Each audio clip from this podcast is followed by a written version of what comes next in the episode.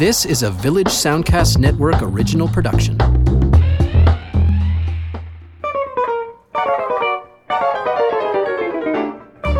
Welcome to Lends Me Your Ears. It's a film podcast where we see something new in cinemas or on a streaming service and connect and compare it to older films by the same filmmaker or in the same genre. Sometimes we give love to the work of an actor or a screenwriter or a cinematographer. We love the movies here at Lends Me Your Ears. I'm Karsten Knox. I'm a film writer and critic, host of the Knox Office on CBC Information Morning, and my blog is called Flaw in the Iris, and it can be found at halifaxbloggers.ca. And I'm Stephen Cook. I'm a freelance writer and film enthusiast here in Halifax.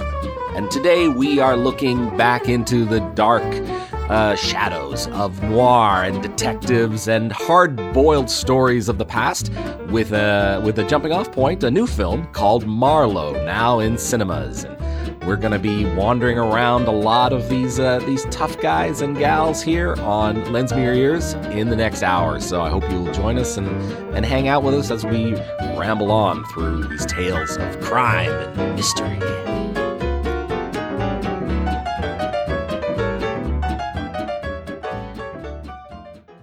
Well, hello to you, Karsten, and thanks for being here for a show that will look at a bunch of films that really kind of hit my sweet spot. And I know that you're fond of this genre too. We're looking at films that that operate on either side of the law. I would say it's safe to say. Yeah, yeah, and I mean, let's face it, we have gone down these lonely alleyways before. so true.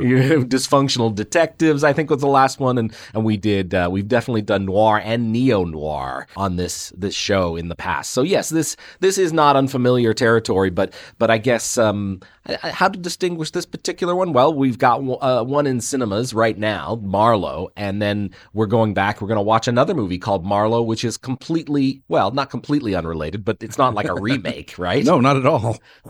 Same title, different story. Yeah, yeah. So, and, and a few others, some hard boiled crime fiction that uh, that really that either we hadn't seen or hadn't seen in a long time. So that's the that's to, on today's slate.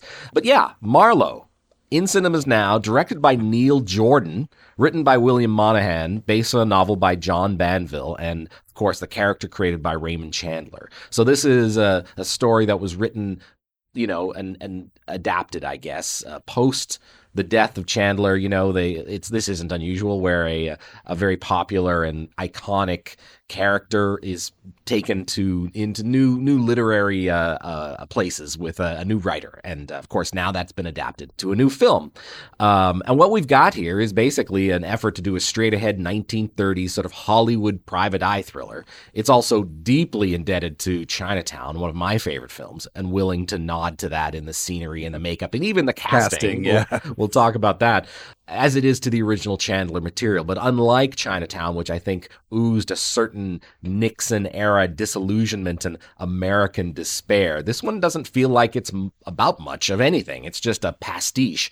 It's a movie that makes some of the right moves. I like some of the style of it, but I think it's it's so into these noirish cliches. I almost wish that it was doing it for laughs rather than taking itself so seriously. Yeah, especially when you consider some of the different takes on Marlowe that we've had in the past. We we talked about Robert Altman kind of deconstructing the character and, and the Raymond Chandler mythos in uh, in The Long Goodbye, which sets it firmly in the 70s. There's there's no real nostalgia. Marlowe drives an old car from the 40s. It's a, a, beat up coupe of some description in that film, and that's kind of the only nod to its origins. Otherwise, it's it's very much a film of its time with a lot of 70s uh, issues and ideas brought into the into play. And uh, here, you know, like like you say, Chinatown was set in the period of the 1940s, and and here we're back in that time period, but it's hard to find much resonance here with with anything that's happening right now, aside from the idea of corruption and power and and bad cops and that kind of thing. Yeah, and it's disappointing because I mean Neil Jordan is an incredibly talented filmmaker. I mean, this is the guy who did thrillers like Mona Lisa, The Crying Game, and The Good Thief, which is a film I think we've talked about here in, in our remakes. Perhaps I can't remember, but we've definitely discussed it.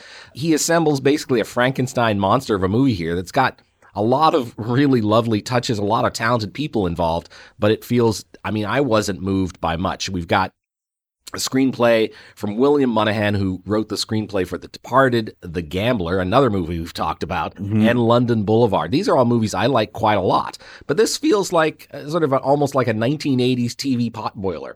and it, it, you know but except it instead of being wrapped up in 50 or so minutes it takes an extra hour to find an ending which it doesn't really convince you convince you to care about we've got liam neeson he's the grizzled gumshoe philip marlowe he's wandering around los angeles and the one thing I did kind of enjoy, well, there's a few things I enjoyed about the film, but one of the things I liked was there's the nod to first generation Irish Americans. Uh, you know, most of the people here or the characters seem to be of Irish descent. And I can understand Jordan being an Irish filmmaker would be interested in that part of the, the story.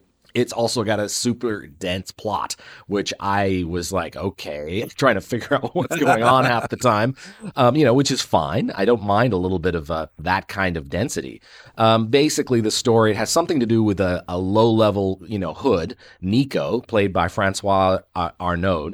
Uh, he gets run over outside a swanky local club. Marlowe is paid by Nico's married lover, Claire, played by Diane Kruger, to find out what happened. And it turns out that the body identified as Nico might not have been him.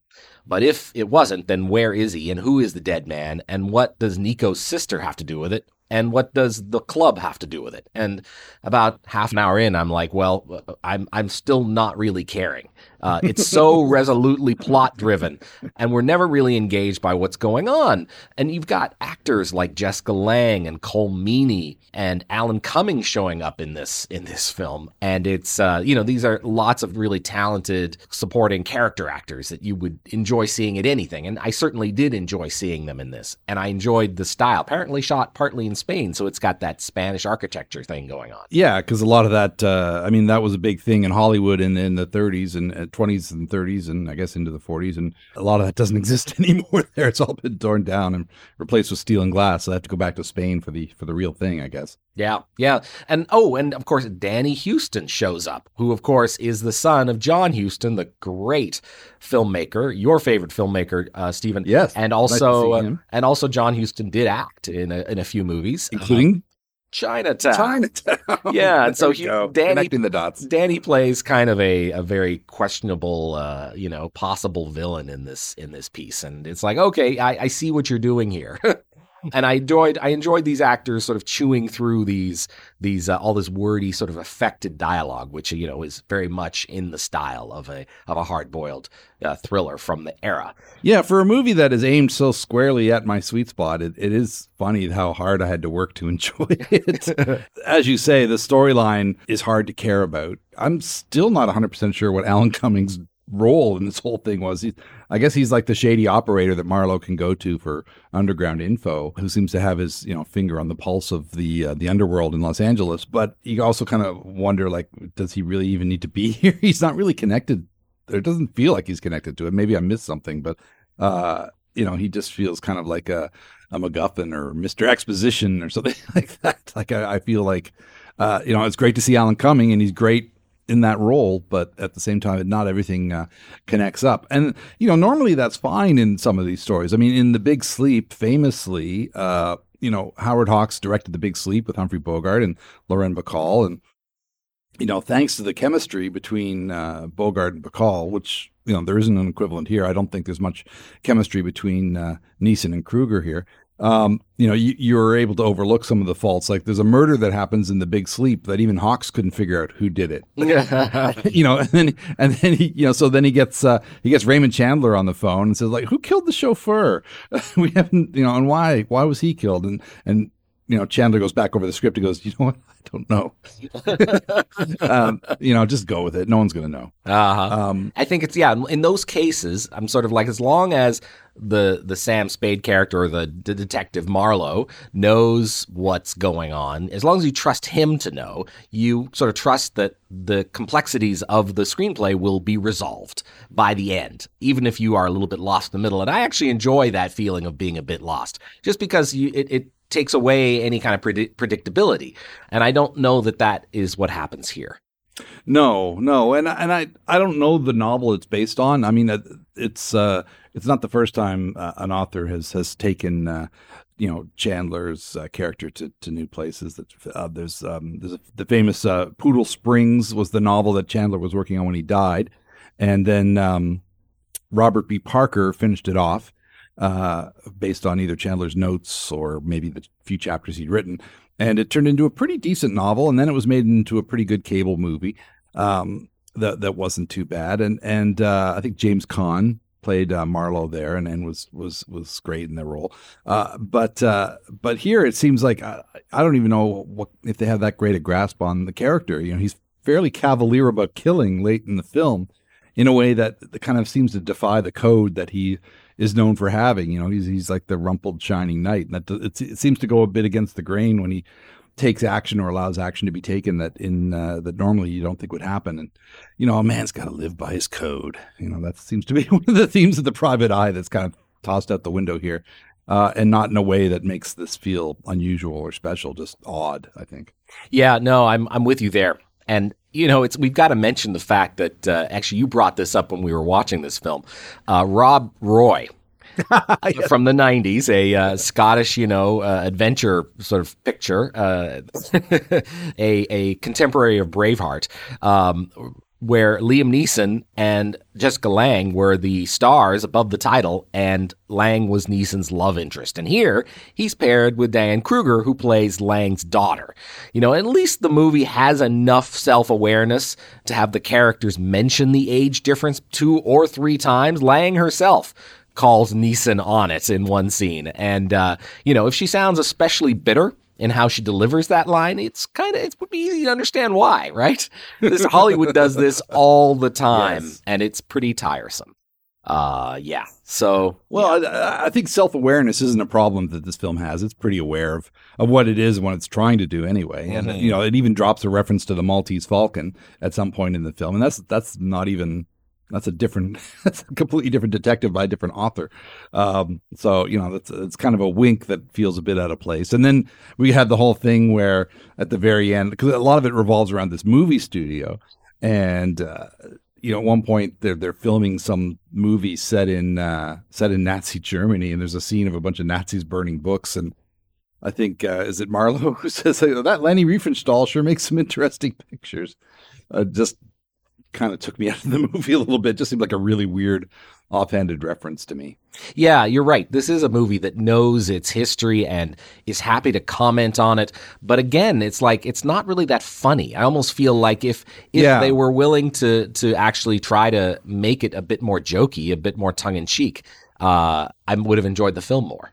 Yeah, that's a, well. That's that brings me back to the long goodbye, which is very funny. Uh, you know, and then it, you know, and then it gets serious when it needs to. But Elliott Gould uh, is so funny as as Marlowe in that film, and and you know, tossing off these offhand remarks and searching for his cat and talking to the the women who live next door, the yoga addicts who are trying to give him hash brownies. I mean, the, the, you know, and which just grounds it even more in the 1970s, and and you know, takes it away from its roots in in a in a fun way. And and this. uh isn't really able to do that, it seems. Yeah, well, let's talk about another movie called yeah. Marlowe from 1969, which is also set in the present day at the time with James Garner. And it's it's rentable and available on DVD, directed by Paul Bogart. Interesting uh, yes, interesting weird coincidence. Weird coincidence. Uh, based on a Chandler novel, The Little Sister, with screenplay by Stirling Silliphant.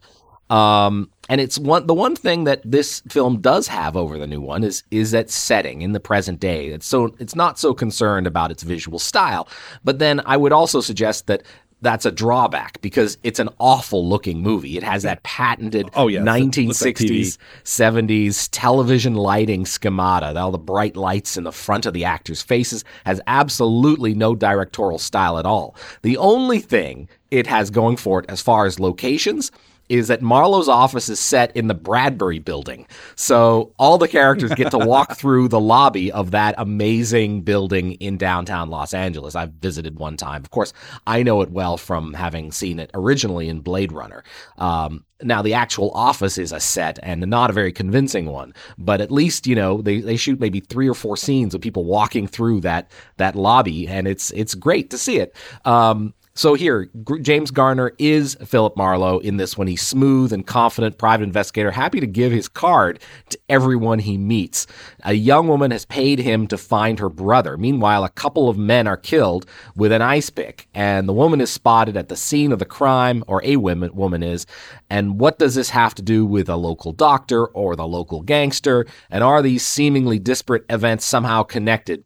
Pretty sure they are. Yeah, Um, Garner, of course, is entirely watchable. I- really do like the late '60s jazzy soundtrack. I like the uh, two scene appearance of Bruce Lee as a henchman of the gangster, though the way that Marlowe dispatches him is pretty dumb. It is. It, it seemed a little bit below Bruce Lee, but Yeah. um, considering he was playing Kato on the Green Hornet, it was probably a step up in some regard. Yeah, yeah. Um, I mean, he's he's basically he jumps off a skyscraper while doing a flying kick. I mean, it's it's pretty ridiculous. Um, I also really like Rita Moreno, who's in this, and Carroll O'Connor as a local cop who's getting more and more fed up with Marlowe as the movie goes on. Um, but I did I can't say I really loved the movie. I guess I just didn't end up caring much about the plot or the characters or their problems. And the fact that the movie looked so bad was kind of a distraction. Um, yeah, what I mean, I think maybe you were more of a fan of the the 1969 Marlowe. Uh? I'm more of a fan of it because, well, it doesn't have any pretensions about being retro or nostalgic. I, I mean, it, you know, they, they definitely paint uh, Marlowe is the last of a dying breed. First of all, it is based on an actual Raymond Chandler story, The Little Sister, so it is a little more faithful to the to the canon, and it follows the story reasonably well. But it it updates it with some some '60s touches and some some more sort of um, direct references to drug use and that kind of thing. And and I, and Garner is extremely charming. Like I feel like I feel like maybe this was a pilot, or it started off as a pilot for a potential TV series, and then just kind of got released because that happened quite a bit where, Mhm. where things might start off for television. And if you look at Paul Bogart's uh, track record, he's definitely a TV director. I mean, most of the stuff uh, he did make theatrical features. He made uh, a couple other things with with James Garner, including a, a, a very uh, interesting Western satire called Sin, Skin Game. Um, but he also made one of the worst Bob Hope movies, Cancel My Reservation, and then after that, it's it's it's pretty much TV movies and episodic television from there on in. He made a pretty bad. Uh, Dean Martin movie. Actually, Dean Martin's final theatrical film, Mr. Ricco, um, uh, not counting Cannonball Run, um, and, uh, and and that's and that has the same feel about it. Even though it's seventies and it's it's it attempts to be gritty, it all feels very much like the backlot in television. And and uh, so I you know I, I find my pleasure here and then the in the faithfulness to the original story and and also the the casting of people like Carroll O'Connor and Rita Moreno is terrific. She's uh, you know she's she's um, you know she's got a real interesting part to play in the whole proceedings and and uh, you know she gets to dance uh, Mhm. in the film and and that's that's pretty phenomenal and and uh, you know the the James Garnerness of it all I guess it's it's a it's a prelude to to the Rockford Files and it's hard to go wrong there but um you know that I, I I you're right I do wish it had a little more of a cinematic flourish to it you know the, the you can't get away from that flat lighting from the from the Studio B pictures that were coming out at this time but I, I do like the feel of, of Los Angeles at that time. It's kind of the just on the just in the the pre hippie uh, '60s, and and uh, I do like the way that he kind of floats above it and floats through that world of, of this kind of hip happening uh, Los Angeles. It's interesting, isn't it, that like we like to see films like this and uh, The Long Goodbye, uh, wherein uh, you know they they've got the original kind of the, the spirit of the original, but set in the present day. And then you see a movie like The New Marlowe, which is not as much the spirit of the original, maybe because it's being adapted from a from a book that Chandler didn't write, but then goes out of its way to try to you know embrace the visual Yes. cliches of of these kinds of movies from from back in the day. And then you got something like Chinatown, which of course did did sort of both. Anyway, it's it's all you know. It's really a case by case basis what works and what doesn't, isn't it? Yeah, or L.A. Confidential is another example of a film that I that I think uh, is set in this milieu with similar characters I, and and works. I think maybe if if uh, the um, Neil Jordan Marlowe had a more compelling story that didn't feel as much like a retread, uh, then and and had some modern relevance, and then maybe it would have uh, gone over a little better. I think, and and um, you know, it's a shame because I really like Neil Jordan's uh, last movie, Greta, which came out four years ago. A really great thriller with uh, you know really choice parts for uh, Isabelle Huppert and uh, Chloe Grace Moretz, and I feel like uh, like this one is maybe you know someone got some funding and uh, they decided to make a Marlowe film. That's is, is kind of it feels more like work for hire than than like kind of a personal vision.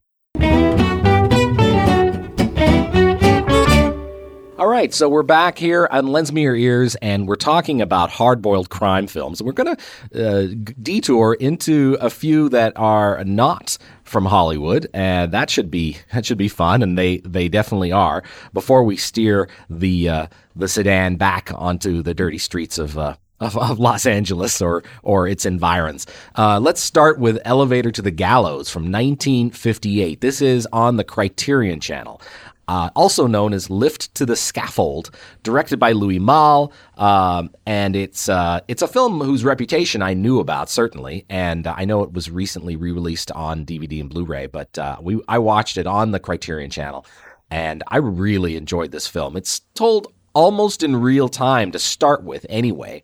And the plot is is thus. Florence and Julian are having a passionate, passionate affair. Film starts with them on the phone to each other.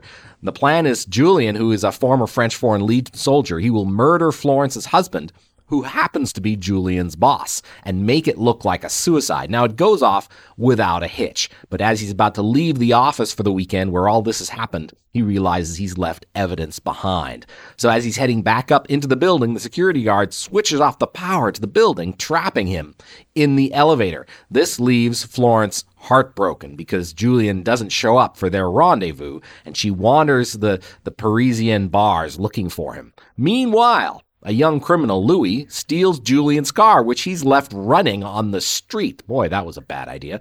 Uh, Louis's girlfriend, a flower girl named Veronique, joins him on the joyride, even though she knows Julian and she knows he's not a man to be messed with, but uh, and doesn't like what Louis is doing. But they end up at a motel off the highway in the company of a wealthy older German couple driving a very sporty Mercedes and uh, and that's pretty much the setup here. I'm not going to say much more because it does go some really interesting places. Yeah, I mean, I really enjoyed the film for its grit and its style. Of course, it's an early French New Wave entry, and it feels much more modern as a result. I mean, I think that's the that's the thing about the French New Wave. A lot of those films haven't really aged at all because they're using techniques that are still very much in you know common use. All the handheld camera and the sort of the gritty sort of uh, you know uh, social realism in some respects. Uh, but this is a genre film, so it's it's got that lovely crossover between you know hard boiled and and something that feels like it's actually happening in real time in in a real place.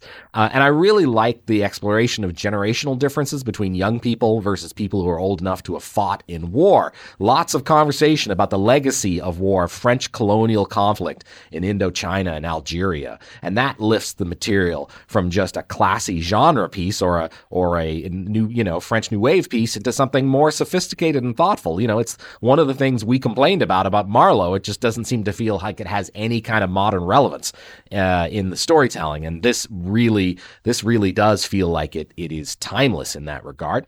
Um, yeah, and there's also the modern touch of the sort of miniature camera and its photos being done at this commercial developer. I mean, modern, of course, I put that in quotes because obviously that's not happening much these days. But the idea of technology playing a role in the story that I really liked, and and technology which was cutting edge at the time.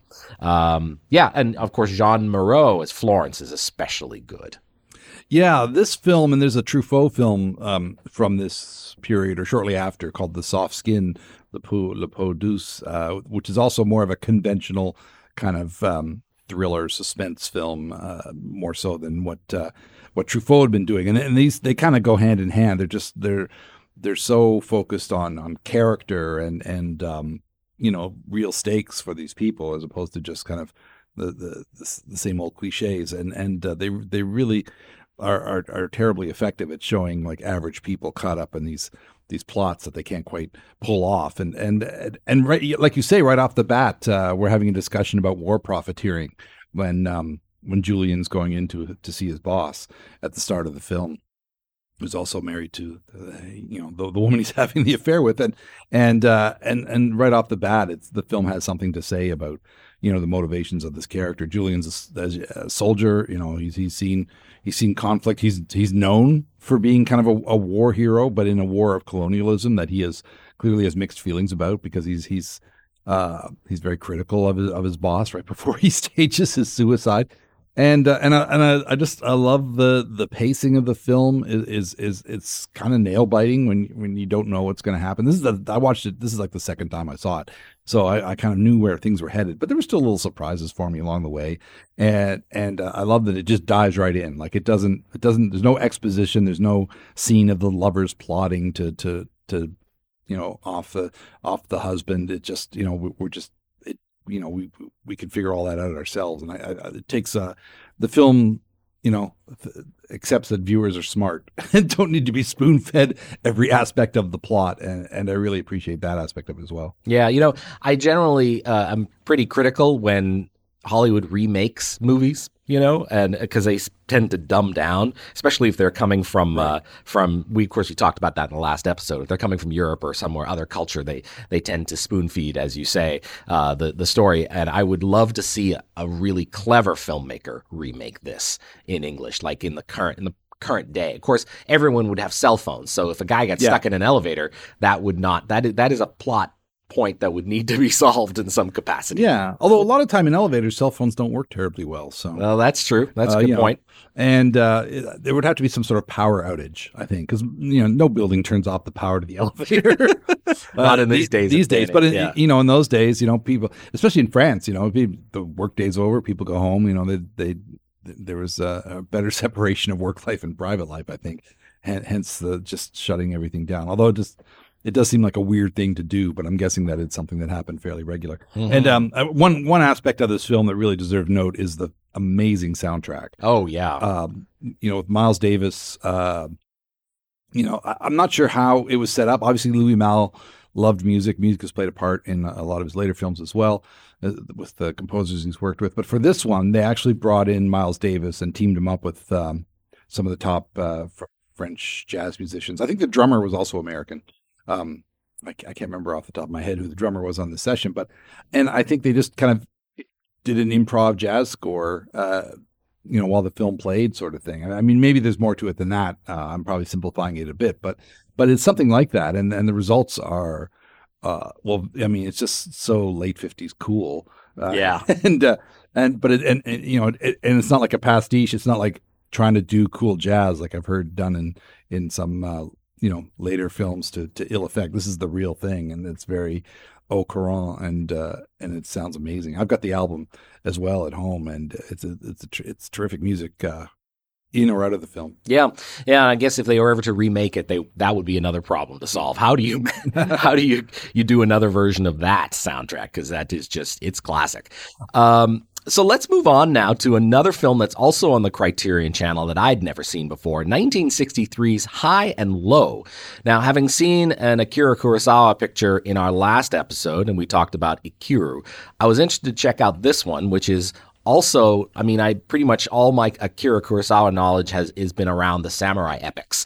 This is not that. Uh, no. We get, but we do get his favorite actor, Toshiro Mifune. He's an executive with a delightful name, Kingo Gondo, and he works at, at a ladies' shoe company, and he's being pressured by his colleagues to lower the quality of the shoes in order to increase profits in the short term. You know, use substandard materials, etc. But he'd rather make better quality shoes that last and show profits profits over the long term.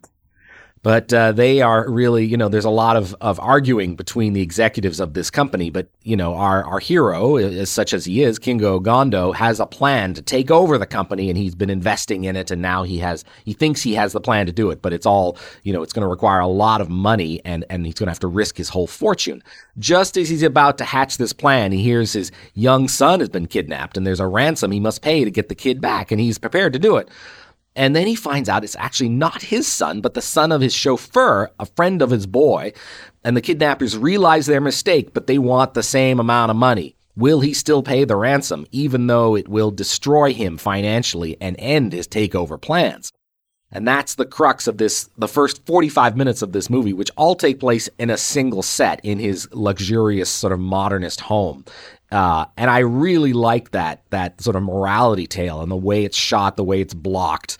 Um, I mean, it's it's transparent, certainly the mechanics of it, but Mifune's character, you know, he's he's very interesting. He you know he doesn't he wants to he has this it's just the timing of this is so difficult for him. And then then the movie opens up and it becomes much more about the police effort to try to find the kidnapper. So the the second and third acts here are all about that and we we get out and see a lot of the uh, the location work is amazing. You get to see Tokyo, I guess in you know in the 60s, which I don't know that I can I can remember seeing before. Uh, yeah, this is a really special film.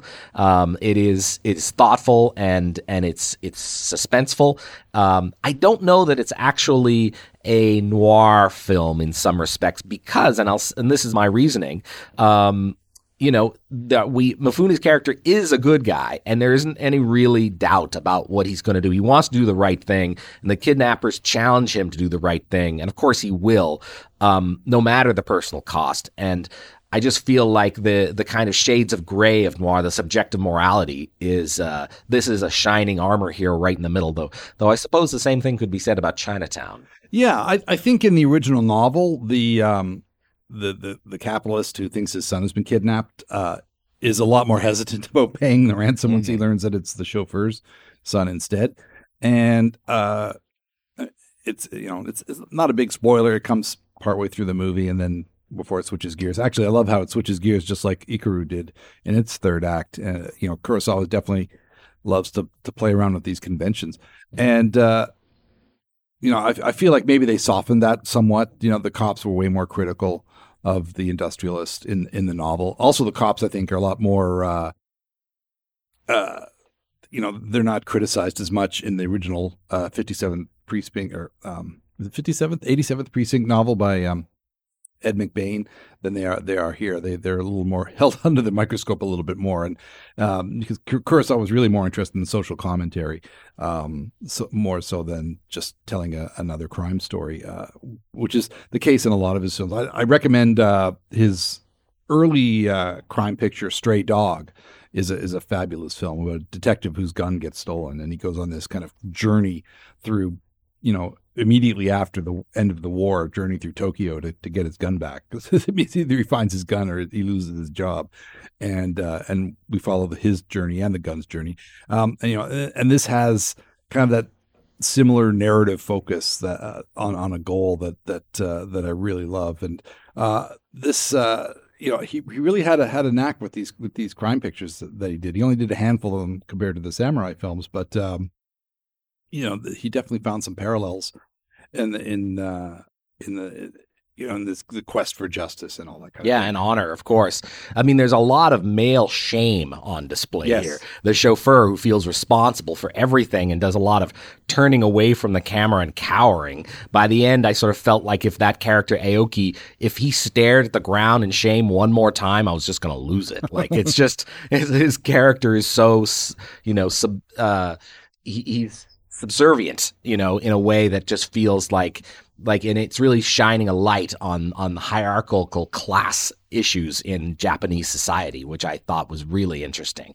Um, you know, and I did really appreciate how it becomes a procedural in the second and third act, yeah. and we get this tour of Tokyo area and these locations, and we dip into the subculture of drug addicts in the 1960s, which uh, which was really surprising to me. And the villain, who is deeply you know, evil. Uh, and when he walks around and the way that the camera frames him and what we see in his sunglasses, he's wearing mirrored sunglasses. It's really cool, like, and very creepy. But you know, at least we understand his motivation. Yes, we do. So he's not he's he's evil, but he's you know he he gives a speech at the end that that seems to uh, at least understand understand where he's coming from. Yeah, and that's and at the end of the day, I think this is what this film is about. It's almost like a cautionary tale about conspicuous consumption. Yes, and the effect that that has on other people who are less privileged. Because you're right, the film does have sympathy for the villain of the piece. Yeah, well, the first and the first half hour is this critique of capitalism, with it where the share, you know, the, the, the board of directors, they all want to focus on this company on making cheap shoes that are going to wear out quickly. Mm-hmm. Uh, and and uh, Kingo Gondo is you know wants he, he just being associated with something like that just would be bring shame upon his family basically. Like it's like he wants to make you know, sure, it won't make as much money, but he wants to be known for making a quality product, not just for churning out more profits. And I, I love that uh, that conflict. You know, that that the, for a long time, the, the phrase "made in Japan" used to be a, a, synonym for cheaply made, you know, disposable goods. And uh, you know, he he didn't want to be uh, part of that cliche, I guess. And, yeah. And uh, and then it, the fact that they weave all of this into the, the kidnapping plot so seamlessly is, is amazing. Yeah, for sure. Um, let's talk about one more movie yeah. here in this segment, and that's The Outfit. Com- coming back to uh, to North America, to Hollywood. And this is the 1973 version, incidentally, not to be confused with the recent thriller called The Outfit, the one starring Mark Rylance, though that also might qualify as a hard-boiled th- thriller. I haven't actually seen it, but anyway, this is the 1973 film with Robert Duvall, based on a novel by Donald Westlake, the same character as Point Blank Payday, and Parker. And uh, yeah, and it stars Duvall and Joe Don Baker. And Duvall plays a character named Macklin, who's just out of jail, finds out his brother, who's also a criminal, has been killed by hitmen working for a criminal organization called the Outfit. Macklin figures the Outfit now owes him restitution and teams up with his girlfriend, played by Karen Black, and a former compatriot, Joe Don Baker, to make life difficult for the Outfit's operations. They basically start hitting casinos and other segments and offices uh, in, in, as part of the Outfits network, eventually finding their way up to the Outfits boss, Mailer, played by Robert Ryan. And he said he'll pay them off, but then he sets them up and it's all out war. This is actually a lot of fun. It took me a while to sort of tune into it uh, because it's sort of slow going to start with, but I have to believe Quentin Tarantino has seen this movie. It feels like his kind of a picture. You know, it's all about men of violence and the women who end up heartbroken or dead as a result of the, the bad things that the men the men do. Yeah, and uh, I mean, talking about uh, criticism of, of capitalism, here we get to see how it you know a capitalist system that operates outside of the law and completely without any kind of regulation. It it it more or less regulates itself, and there are codes and and uh, you know references to how you're supposed to behave in this uh, in this world. And I feel like uh, the outfit the outfit does a great job of just setting up this world that Robert Duvall lives in, where you know you know people steal from each other and and uh, and but they're able you know to kind of forgive them if, if, they'll do this and and you know or pay back this debt or whatever and and and, and there's that weird sense of honor that that that needs to be fulfilled. I mean, it, it comes out in Point Blank as well. Lee Marvin just wanting his money mm-hmm. from the heist that he was uh, betrayed in and uh, you know going up to the very upper echelons. I mean it's very similar story wise to to point blank but but robert duvall i think grounds it in in a big way. He's he's he's so down to earth and so uh, uh, I don't know if humane is the word because he's pretty tough and, and and vicious when he needs to be, but he's very efficient. He you know he knows the stakes, he knows what he's up against, and he's very practical and and uh, and and a kind of smooth operator. And it, this is only I think this is only the second time he top lined a movie following The Godfather and and he's terrific here. Yeah, now this is the problem. I think this is where I disagree with you, Stephen. Okay. I think Duvall is miscast. I think he's made a career. This maybe it's just because I'm seeing it in retrospect, but he's made a career playing complex, vulnerable, sometimes troubled characters. Sure. And I just had a hard time buying him as a hard man, the kind of role that Charles Bronson or Lee Marvin could have played. Um, you know, Joe Don Baker though is he's I, I think of him more as a tough guy actor, and I think he actually is really good here, and I think it helps actually to have them paired because Baker is is somehow more taciturn and and a little more you know hard line, where Duvall just feels a little. I don't know. I don't. I don't quite buy him when he is oh, okay. practical and hard. You know, needs to do tough things and he he of course he abuses his his girlfriend and it's just like I just didn't quite buy him as this guy um, but you know everyone around him is I guess in my head works. Uh, definitely Robert Ryan. He brings a lot of gravitas oh, yeah. to the villain. He's, he's perfect as the crime boss. Yeah, and one of the other villains of the crime uh, gunsels is Timothy Carey, who is an actor we've talked about quite a bit on this uh, show, and he's great in his role. Um, and Joanna Cassidy, a very young Joanna Cassidy, who I ha- don't know if I've ever seen her in a film this early. I think this career. is her first screen role. Yeah, she's great. Um, you know, she only in a couple of scenes, but she's great. And of course, Elisha Elisha Cook Jr. here in a small role. He had, a, of course, a hell of a career after The Maltese Falcon and The Big Sleep, and those early roles basically guaranteed filmmakers making thrillers would want to use him in their movies because he brings that that uh, you know that that legacy, I guess, or that that uh, pedigree. And uh, here he's he's in this, and he's in a movie we're going to talk about shortly called Hammett. Uh, and it's great to see him too. Yeah, and we also get Marie Windsor, who is kind of the queen of film noir. She's in so many great uh, crime films of the of the fifties, and and she's terrific here as as Madge, who I think runs a bar and gives a gives doles out some information that uh, Macklin needs. And I, I yeah, Duvall, I, I recommend seeing his uh, his first starring role after The Godfather, Badge Two Seven Three, I think it's called. He, I mean, he, play, he plays a, he's playing a cop who's after a, a, a crazed killer you know the usual kind of setup. It's it's nothing special. It's, it's a fairly routine cop picture, but he's very good in it, and it's got a great chase scene with a bus. So so that doesn't, uh, if, you, can find Badge Two Seven Three, I highly recommend that one. Yeah. Now the outfit is. I also would recommend to folks. Um, you know, despite my concerns around Duvall, I think it just has like there's a few action scenes, and of course they're done it's all feels like it's done very much like in camera and in you know in the place. Like there's a moment where a car runs into a couple people uh, where karen black's driving this car and it's just like the stunt is such that you just like you wince when you think when you see it because you're like these huge cars are plowing into people. It's like oh god they actually did that and it's Whew, yeah, yeah. It's it's a really hard bitten, tough movie, and I I really liked it. I say overall, I really liked it. And that's that's the outfit from 1973.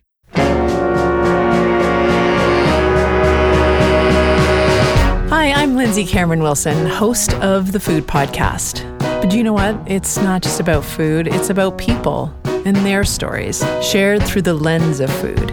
The Food Podcast has been described as an audible fairy tale how about that? You can find us on iTunes and Stitcher. So come join us. We would love to share our stories with you.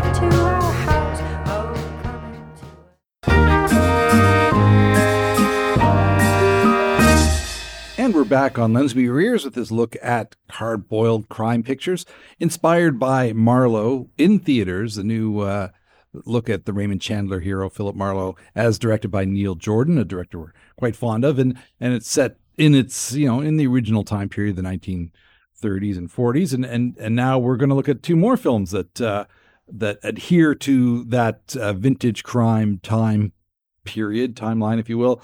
Uh, but uh, that, that have some some interesting uh, directorial visions by by two really really fine filmmakers, and that's uh, Hammett, directed by Wim Wenders and produced by Francis Ford Coppola uh, from 1982, and also um, Robert Altman's Kansas City from 1996 uh, kind of a late career gangster picture um, with uh, with some very strong female roles for its leads, Jennifer Jason Lee and Miranda Richardson. And I guess we'll start with Hammett, uh, going back to 1982, a, a troubled film uh, with uh, that's that's that's not perfect, but it's it's interesting in that it actually puts uh, the author Dashiell Hammett, uh, who wrote the Maltese Falcon and uh, the Sam Spade stories, and makes him a fictional character within this uh, world of San Francisco, where he did in fact live, and and uh, for a time was also an operative for the Pinkerton Agency, and and so some of those biographical elements come into play uh, in this fictional story uh, as he gets wrapped up in in the search for a, a, Chinese woman who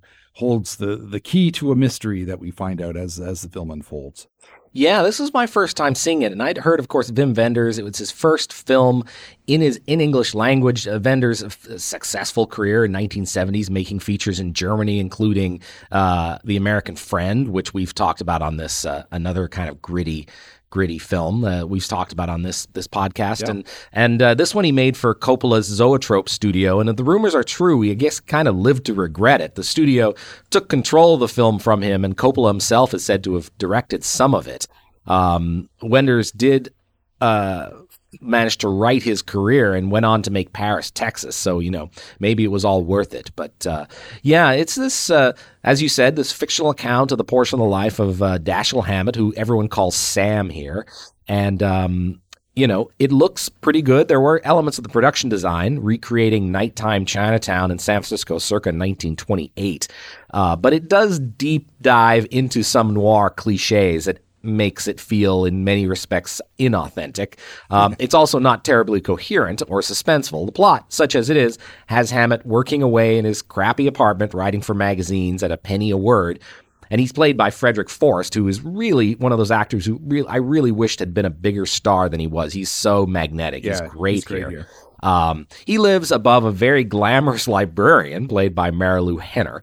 Uh, and then one day, an old friend uh, from his Pinkerton days shows up, Jimmy Ryan, played by Peter Boyle. He's a guy looking for help on a case involving a teenage prostitute named Crystal who works somewhere in Chinatown. And before long, Hammett uh, has lost the only manuscript for his novel that he had. He's dropped it, and he's also lost Jimmy Ryan, who disappears into the night, and he gets embroiled in a whole blackmail plot. Now, I mean, you know, while I, I recognize some of the production design is cool, um, it's also a little bit of that like 1980s. Uh, there's something very 80s about it. It has that its own special signature, like Yes. like Marilu Henner wearing a black latex raincoat at one point, and I'm just like, oh yeah, that it's 1982, really here. Yeah, and it's very stage bound. A lot of it, this, a lot of the, even the scenes that are outdoors are on elaborate sets. Yeah, that uh, are also built at great expense and a big reason why this helped bring down Zoetrope.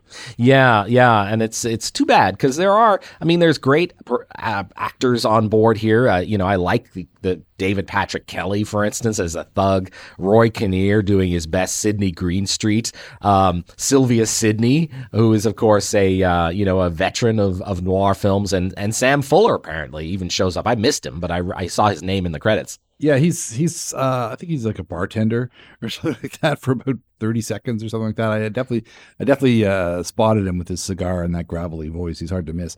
And and yeah, I love the David Lynch connection. We've got uh, Jack Nance, Eraserhead himself, uh, and and and also other parts in, in David Lynch films and and TV. Uh, shows up as kind of a seedy.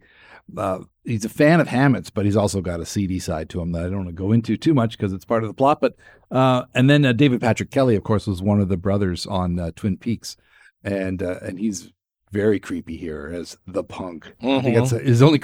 He's credited as the punk, and he's after Hammett and, and after Crystal because he's part of this kind of blackmail plot that Yeah. come, develops as the film goes on. He's always. Uh, I always think of him in The Warriors. Warrior. Oh, yeah, yeah, Come out to play. you know, or or maybe the Commando. He he was one of. Uh, he, you know, he, he, he Schwarzenegger took care of him. Um, but, uh, but yeah, it's, there are things about it that really don't work. And I, you can see that, that Wenders just didn't have this kind of sense, you don't get the sense of control in the storytelling that he had, like in Paris, Texas, or some of his other films. Um, but I did also appreciate in in weird ways, and I think this is because there's at least one or two sort of dream sequences in this film where where Hammett is unconscious and and we're seeing into his subconscious. But um, it, it reminded me a bit of Kubrick's Eyes Wide Shut, which tried to turn London into New York and made everything weird and dreamlike. And of course, as I said, this is 1982, so there's this there is a little bit of that strange. Um, I don't know, almost hallucinogenic quality to it. Yeah, the screenplay had four different writers, and I think it kind of shows because it does it does have kind of a patchwork feel about it. Especially, well, like like you say, we get to you know Roy Kinnear's uh, appearance, and he's just doing a Sydney Greenstreet impression, and it it it's a bit jarring. Like it, it like you know what he's doing, and and they they make fun of the use of language in the Hammett books, like when he he refers to the punk as a gunsel. And uh, you know, and, and of course, when they used that word in the Maltese Falcon, uh, everyone assumed it meant like a hood, like a, uh, you know, just a just a, a cheap uh, henchman or whatever. And in fact, it it, it didn't. it was slang that actually, you know, was was was a derogatory term for homosexual, but because it was so obscure, nobody knew that, and that's how they got away with using it in the in, in the Humphrey Bogart film, al- along with in the novel. And here they make fun of fun of that fact here with other obscure, lesser known terms, and and I, I appreciated that aspect of it.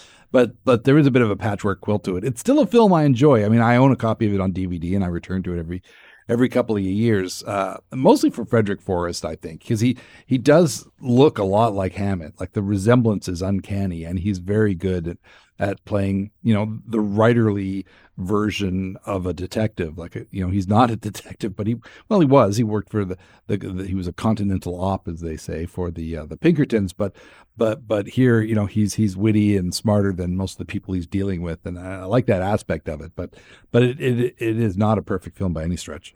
No, no, it isn't. I don't know that I will revisit it, but I'm glad to have seen it at least once. Um, and uh, yeah, so let's move on to our final film of the show. And this is Kansas City, as you mentioned. This is uh, from 1996. It's available to be watched on uh, Amazon Prime.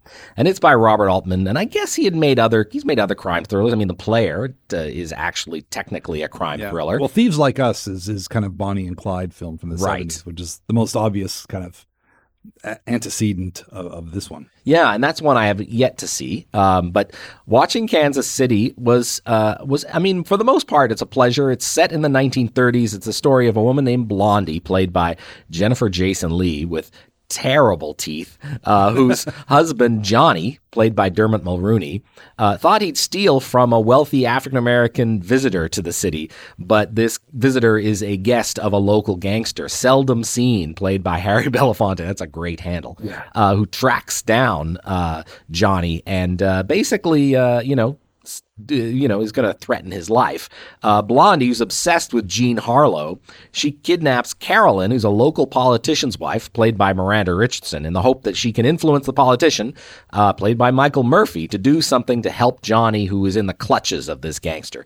Uh, as it turns out, seldom seen, just wants to talk to Johnny, apparently all night. Like, they just, nothing happens. Nothing happens. I mean, apparently Belafonte um, improvised most of his dialogue, which makes sense because most of what he says doesn't it doesn't even make any kind of like it just doesn't forward the plot or anything. It just is words filling the air, vaguely threatening to this this young hoodlum. But it sounds cool because it's coming out of Harry Belafonte. That's right. Yeah, it sounds cool. And this is while Blondie and Carolyn drive around. They go to the pictures. They find telephones so that Blondie can make more demands of the politician and and you know try and make something happen so that she can get her her beloved back. And Carolyn basically just stays high on laudanum the whole time. She's constantly taking swigs out of this little bottle. Um, and now, as typical with an Altman film, the cast is sprawling. There's a subplot with a 14 year old girl who's been sent to the city to have a baby. And there's Blondie's sister, Babe, played by Brooke Smith, who's great. And I wish that she was in the film more. Um, and another Johnny, married They're both to Babe. married to Johnny. Yeah, they're both married to Johnny's. One is married married to Babe. The other one is married to Blondie. And uh, the other Johnny is played by Steve Buscemi, who's trying to influence a local election by getting a lot of like street people and homeless folks uh, into the uh, voting, you know, to vote for a certain person. And and so these are all the sort of the, the background to all the stuff that's going on here. And then and then there's the music. Altman keeps cutting to the local jazz bar that that the gangster seldom seen runs, the Hey Hey Club, and uh, and and so local and so jazz stars of the '90s basically play Count Basie and Coleman Hawkins and Lester Young. Uh, Joshua Redman shows up, and you know you, you you I recognize some of those those musicians, and I like the music a lot. I mean, it's amazing, and it sort of it bleeds through the entire film. Though Altman's somewhat unfocused way with a story makes these frequent cuts to the band playing kind of it's it just slows the movie down. A movie that doesn't need to be slowed down. By the time the third act comes around, I was just begging for something to happen. And you know me, I I like a, a plot, and this one is not plot concerned. Um, and I guess I just didn't care enough for Blondie and Carolyn to really be invested because neither of them really changed. They have no character arc. They neither of them changes over the course of the film. Um, Well, Blondie's hair changes. That's true. Blondie's hair does change. Yep. Yeah. She goes full Jean Harlow at one point. Uh, this is uh, I love Altman, and this is a film that I did not love uh, when I saw it when it came out. Uh, you know, it was a big deal to have Altman's doing a movie. It's about jazz in Kansas City. It's going to do for Kansas City what Nashville did for Nashville, and uh, it doesn't quite do that. Uh, but I do like it more now, having seen it. Uh, this is probably the third time I've, I've watched it. It is a film that has grown on me over the years. Uh, I found Jennifer Jason Lee kind of annoying the first time I watched this film. And watching it now, you know, with the foreknowledge that she's basically trying to be Jean Harlow, uh, her, her performance uh, works a lot better for me than it did uh, initially. And, and of course, the integration of the jazz is fantastic. And they actually seem to get jazz right, uh, w- w- as opposed to, say, like Babylon, which I thought got it horribly, horribly wrong. Uh, and and here, uh, and and and Altman didn't want them to just imitate Lester Young and and Coleman Hawkins, uh, but somehow they were able to evoke that spirit without being slavish uh, to uh, to recreating that era. And uh, I, I, found that the pieces fit; they, they, they don't fit together quite uh, as well as in say something like Nashville, which is uh, even more sprawling and adventuresome. But I but I did appreciate them a lot more. And and uh, but you're right, Miranda Richardson doesn't have a whole lot to do. Um, you know, just being bombed out on laudanum the whole time of the film, and, and you wonder why it, she has so many opportunities to just get away uh, and and get away from this. Um, you know, crazy person who's basically abducted her and for for reasons that you know, like really is Johnny really worth all of this? Um, and, and so you know, it's it's not the most coherent of of uh, Altman's films, uh, but at the same time, I do like the Shaggy Dog kind of aspect to it a lot more, and and knowing a bit more about Altman's uh, own personal connection to this story because he did come from Kansas City, and this is kind of loosely based on the stories you heard while growing up.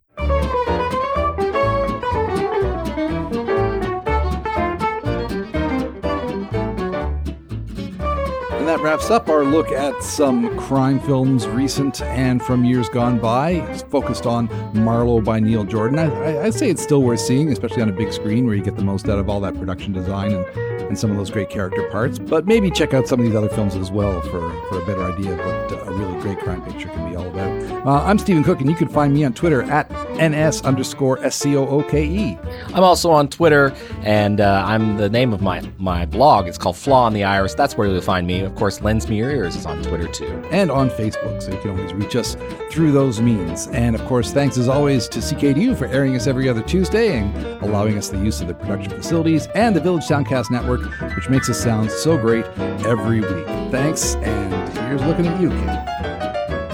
Lends Me Your Ears is hosted by Stephen Cooke and Carsten Knox and is produced in Halifax, Nova Scotia at Village Sound for the Village Soundcast Network.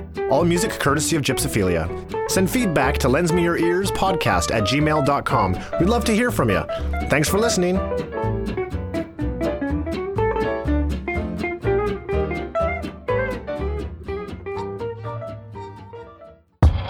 This was a Village Soundcast Network original production.